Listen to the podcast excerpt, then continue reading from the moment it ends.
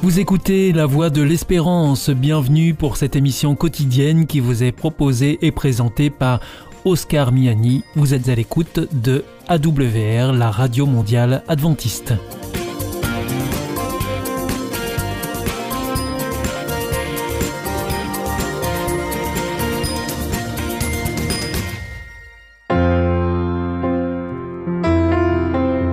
Rencontre autour de la parole. Une prédication enregistrée en public en l'église adventiste de Collonges sous Salève. Aujourd'hui, la prédication vous est présentée par la pasteure Inès Sassou sur le thème Une vie de disciple.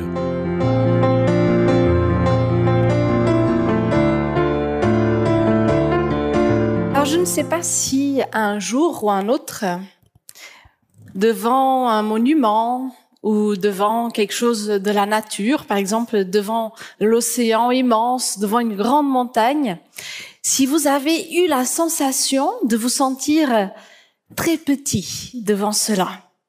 Je sais que en Portugal, on a le Christ roi, par exemple, et c'est très grand. Et donc, quand je suis au pied de, de ce monument, je regarde et je me sens très petite devant ce monument. Alors, j'imagine qu'à un moment ou un autre, vous avez ressenti cela. Et je sais que même quand je regarde des documentaires sur la nature, et il nous montre les planètes, l'univers. Et je me dis, euh, on est vraiment très petit devant tout cela. Et je me sens émerveillée parce qu'il y a un Dieu qui a créé cet univers. Et je pense que Pierre, il se sentait comme ça aussi, à un moment donné dans sa vie. Vous savez, Pierre, à un moment donné, il avait déjà fait tout ce qu'il pouvait faire par ses propres moyens. Il avait pêché toute la nuit. Il n'y avait rien, aucun poisson. Je ne sais pas ce que cela veut dire d'être un pêcheur, je l'ai jamais fait.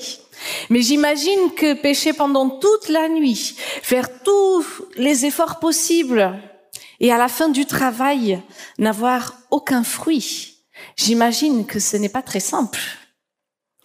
Eh bien là, le matin arrive, et il y a Jésus qui est pas très loin, et qui lui dit, euh, Pierre, va jeter euh, le filet encore une fois.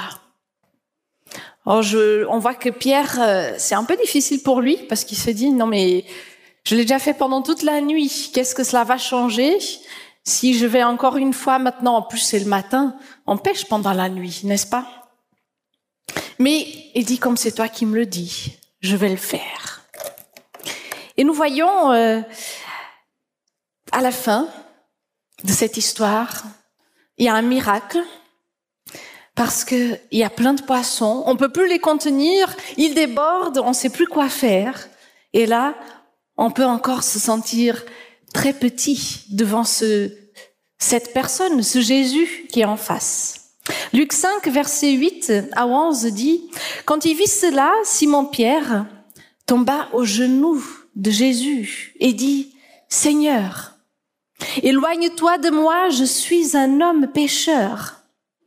Car l'effroi l'avait saisi, lui et tous ceux qui étaient avec lui, à cause de la pêche qu'ils avaient faite. Il en était de même de Jacques et de Jean, fils de Zébédée, les compagnons de Simon. Jésus dit à Simon, N'aie pas peur. Désormais, tu seras pêcheur d'hommes. Alors, ils ramenèrent les bateaux à terre, laissèrent tout et le suivirent. J'imagine cette réaction de Pierre devant quelque chose qu'il ne peut pas expliquer, où il voit ce Jésus, il avait déjà commencé à le connaître un petit peu avant, mais voilà, face à ce miracle, il se sent tellement petit. Il sait qu'il est un homme pécheur. Et il se rend compte aussi qu'il n'est pas face à n'importe qui. Et parfois, nous aussi, nous pouvons nous sentir petits.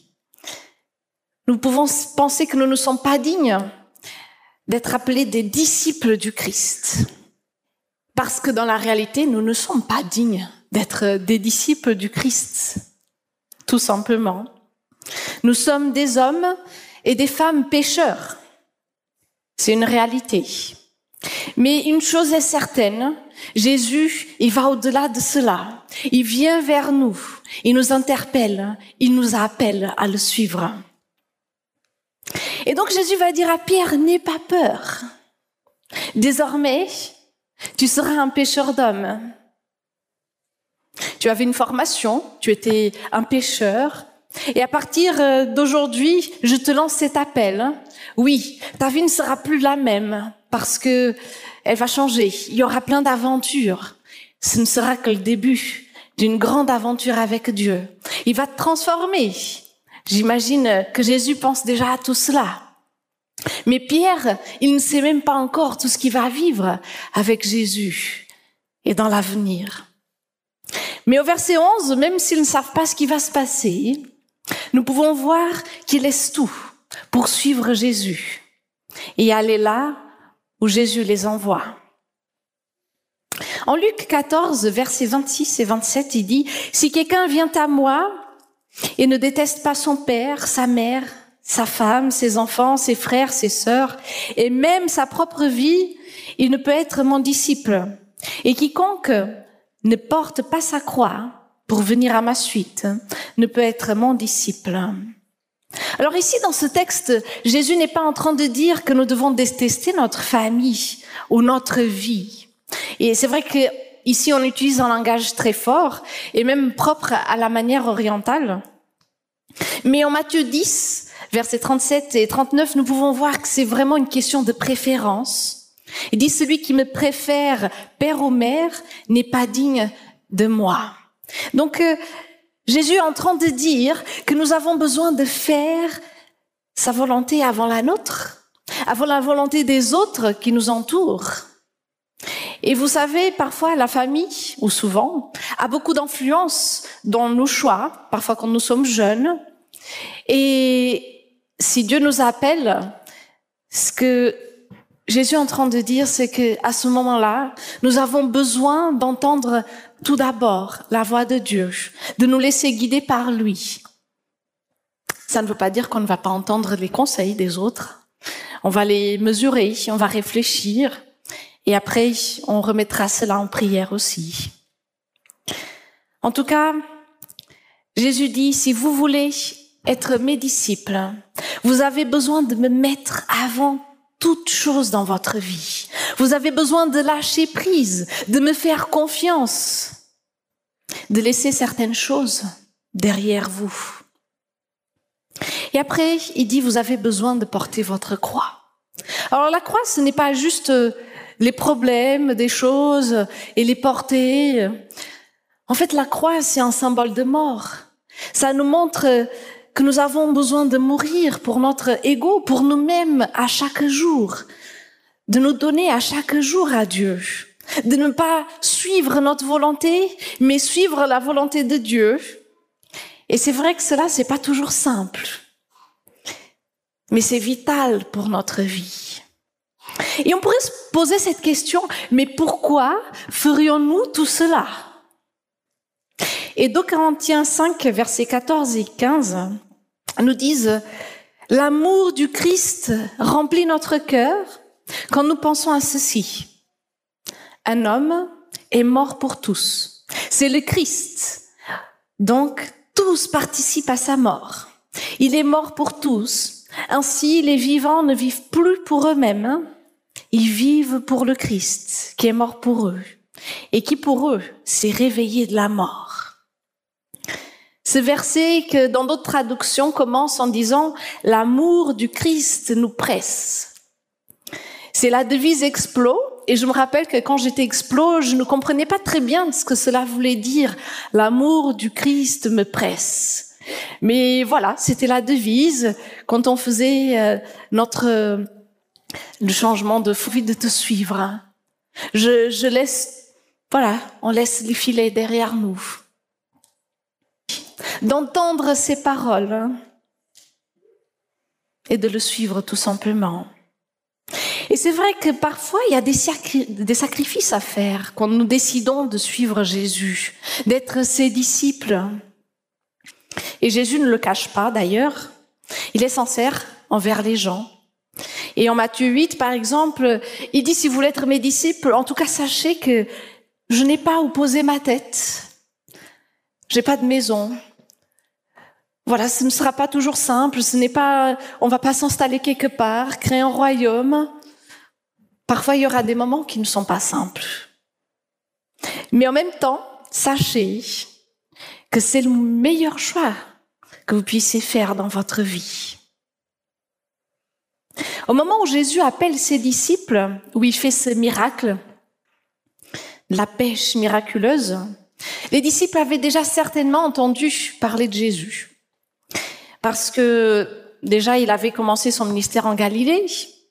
Et après, Jésus avait déjà guéri la belle femme, euh, la belle mère de Pierre. Donc, euh, ils avaient déjà vu certaines choses que Jésus avait opérées et fait et dit.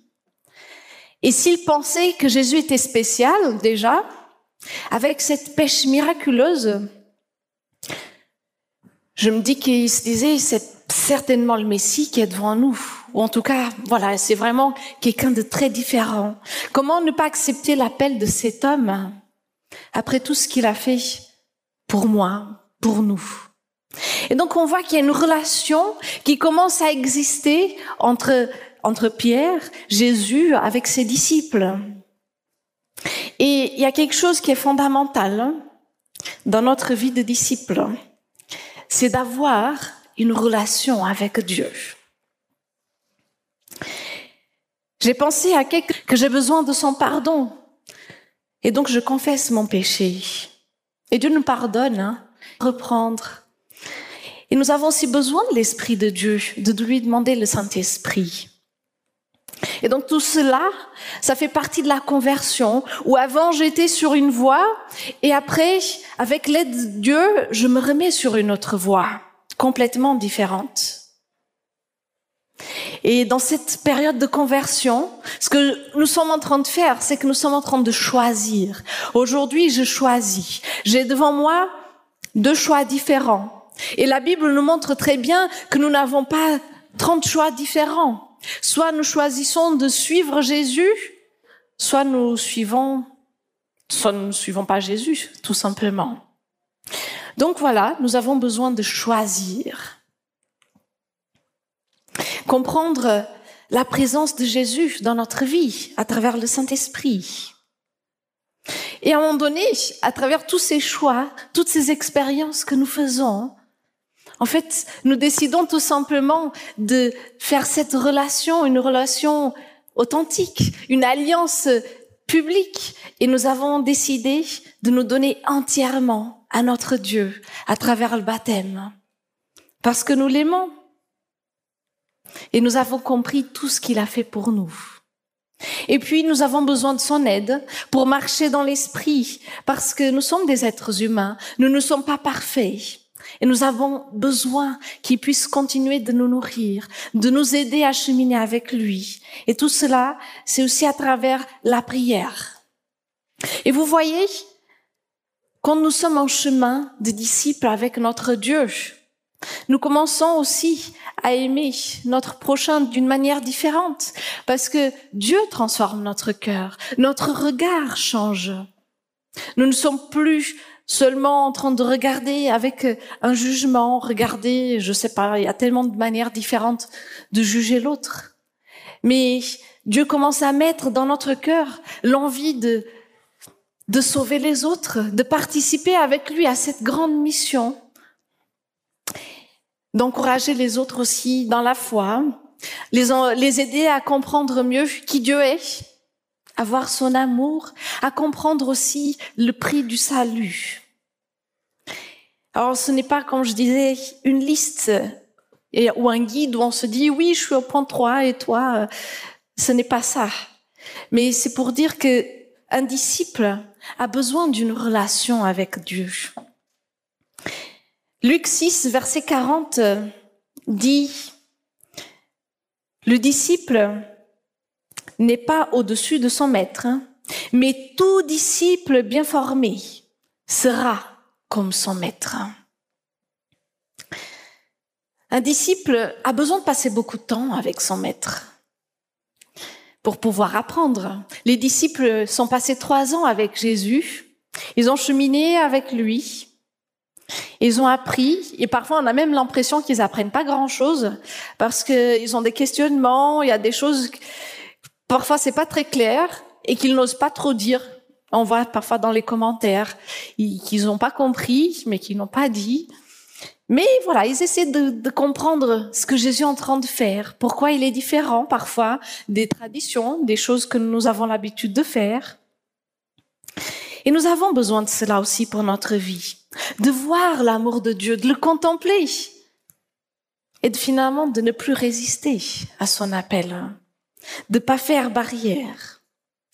Et nous voyons aussi en Jean 15 que le disciple va donner du fruit.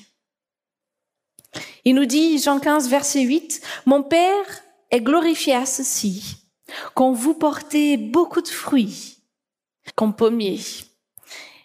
C'est tellement bon de pouvoir manger des bonnes pommes qui sortent des pommiers.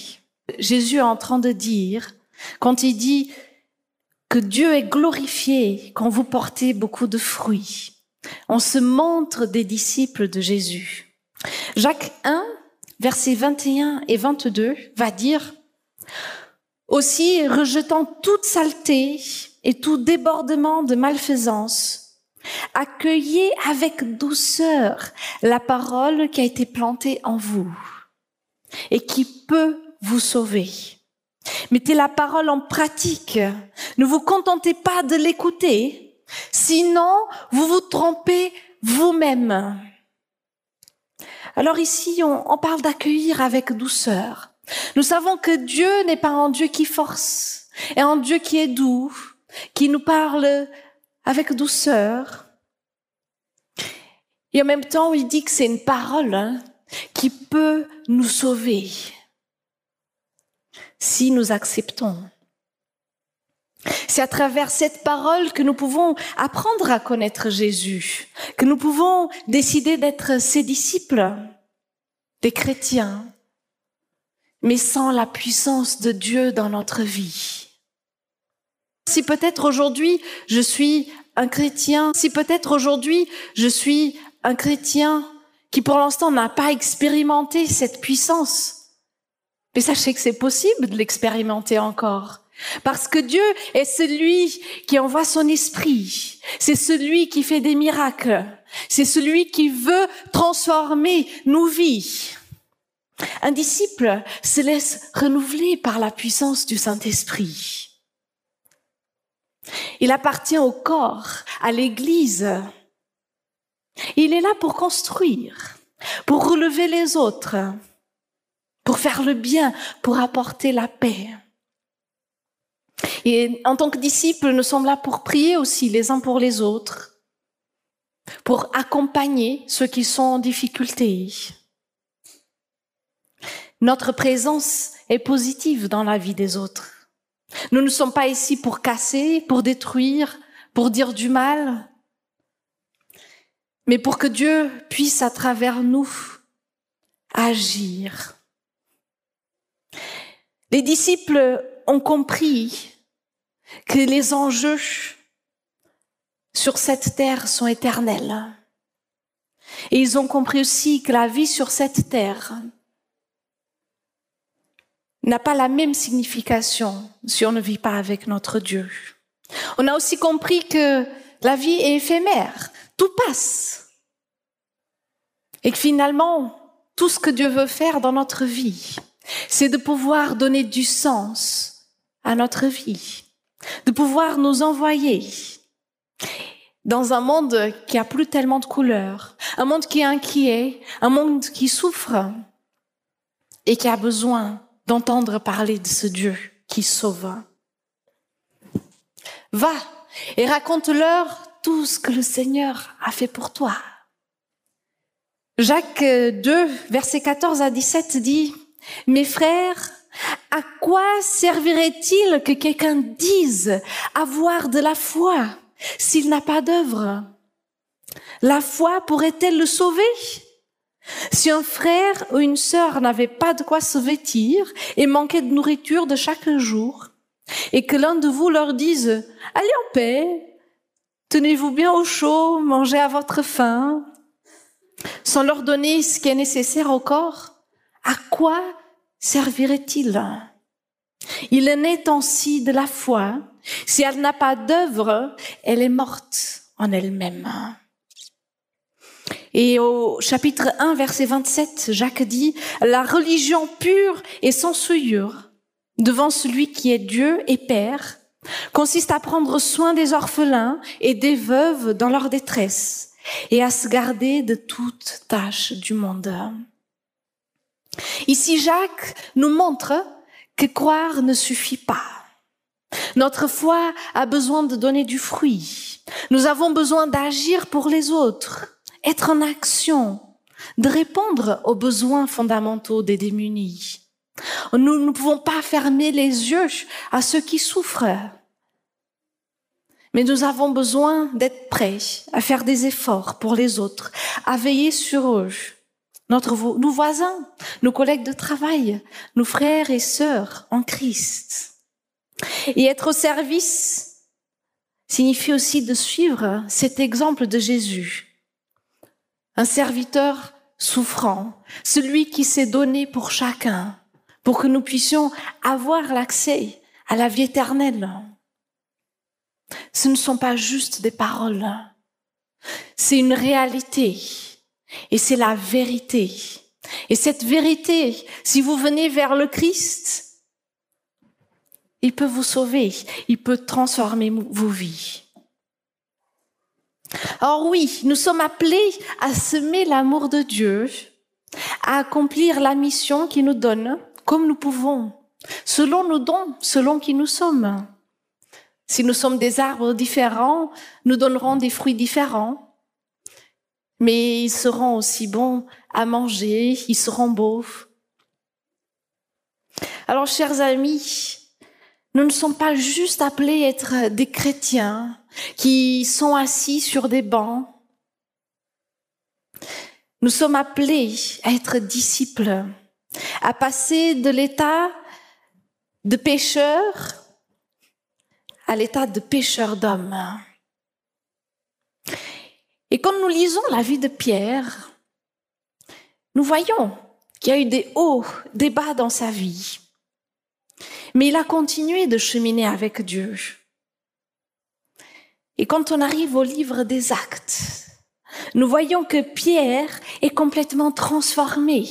L'Esprit de Dieu a transformé sa vie. Il n'est plus exactement le même. Et ceci est l'appel pour chacun de nous. Dieu aimerait tellement faire tellement de choses dans nos vies, pouvoir agir de manière grande. Et parfois, de manière grande, c'est parfois nous aider à lâcher prise, c'est de nous aider à lui faire confiance malgré les circonstances. C'est de se dire, je ne comprends pas ce qui se passe aujourd'hui dans ma vie, mais puisque je fais confiance à ce Dieu qui est mon Dieu, qui a été là le passé et qui sera encore là aujourd'hui, je sais que ça va bien se passer, ou en tout cas qu'il va continuer de nous accompagner. Parce que Dieu est ce genre de Dieu qui est fidèle, qui ne change pas, qui nous accompagne. Alors oui, il veut que nous puissions vivre notre foi avec puissance, de pouvoir nous reposer en lui, de pouvoir vivre son amour et d'être apaisés, de pouvoir être des disciples avec la puissance de l'Esprit. Aujourd'hui, ce week-end, nous vivons un week-end de Pâques, un week-end qui nous rappelle tout cela, tout ce que Jésus a fait dans notre vie pour nous. Alors que nous puissions réfléchir au sens de ce que Jésus a fait, de ce que Jésus fait encore dans nos vies. Que nous puissions réfléchir à ce qu'il est en train de préparer pour nous. Parce qu'il va revenir. Et c'est ça la bonne nouvelle de Pâques aussi. Ce n'est pas juste cette mort et résurrection. C'est qu'avec cette mort et résurrection, il accomplira ses promesses et il dit, je reviens bientôt. Jésus est celui qui peut sauver, transformer et agir avec puissance dans nos vies.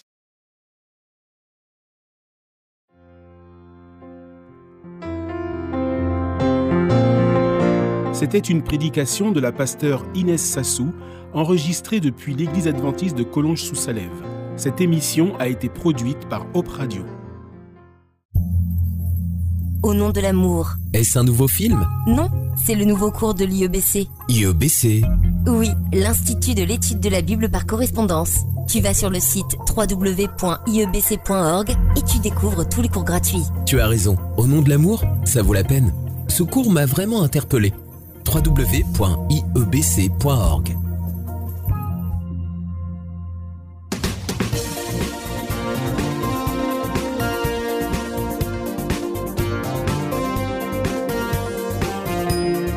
Notre émission est maintenant terminée. C'était la Radio Mondiale Adventiste, la voix de l'espérance. Je vous souhaite une très bonne continuation. Que Dieu vous bénisse.